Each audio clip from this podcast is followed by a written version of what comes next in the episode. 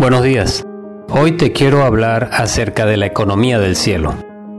En Colosenses capítulo uno, versos doce y trece, dice: Con gozo damos gracias al Padre que nos hizo aptos para participar de la herencia de los santos. Él nos ha librado de la autoridad de las tinieblas y nos trasladó al reino de su Hijo amado, en quien tenemos redención.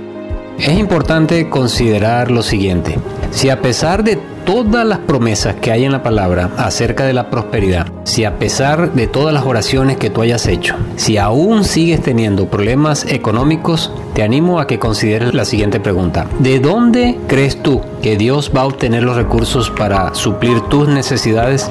El problema radica en que muchos creyentes limitan a Dios aún sin darse cuenta al fijar los ojos en los recursos limitados que hay en esta economía, en vez de hacerlo en las riquezas ilimitadas que hay en el reino de los cielos. Nuestra fe muchas veces falla cuando pensamos en la turbulencia que hay en la economía actual en las naciones, el déficit que hay en la mayoría de ellas, la escasez que muchas veces nos rodea. Nos preguntamos, ¿cómo Dios me puede bendecir en medio de toda esta situación?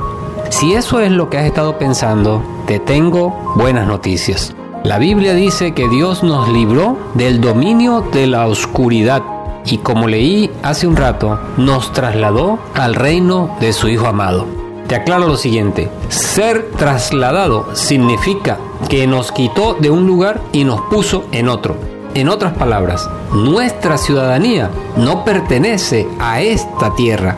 Tú no eres ciudadano venezolano, tú no eres ciudadano colombiano, tú no eres ciudadano norteamericano, mexicano, peruano, etcétera, etcétera. Tú eres un ciudadano del reino de los cielos, porque ya Dios te quitó, te arrancó de un lugar y te puso literalmente en otro. Tú eres un ciudadano del reino de los cielos. Eso quiere decir que esta economía no tiene derecho a determinar si tus necesidades se han de suplir o no.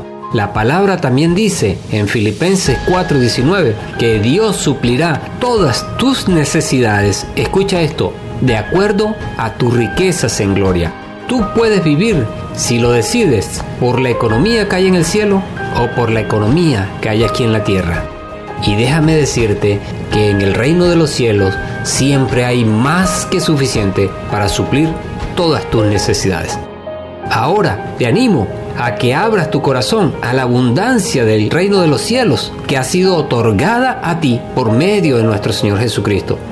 Te animo también a que consideres el hecho de que tú fuiste trasladado de un mundo de pobreza al reino de la abundancia.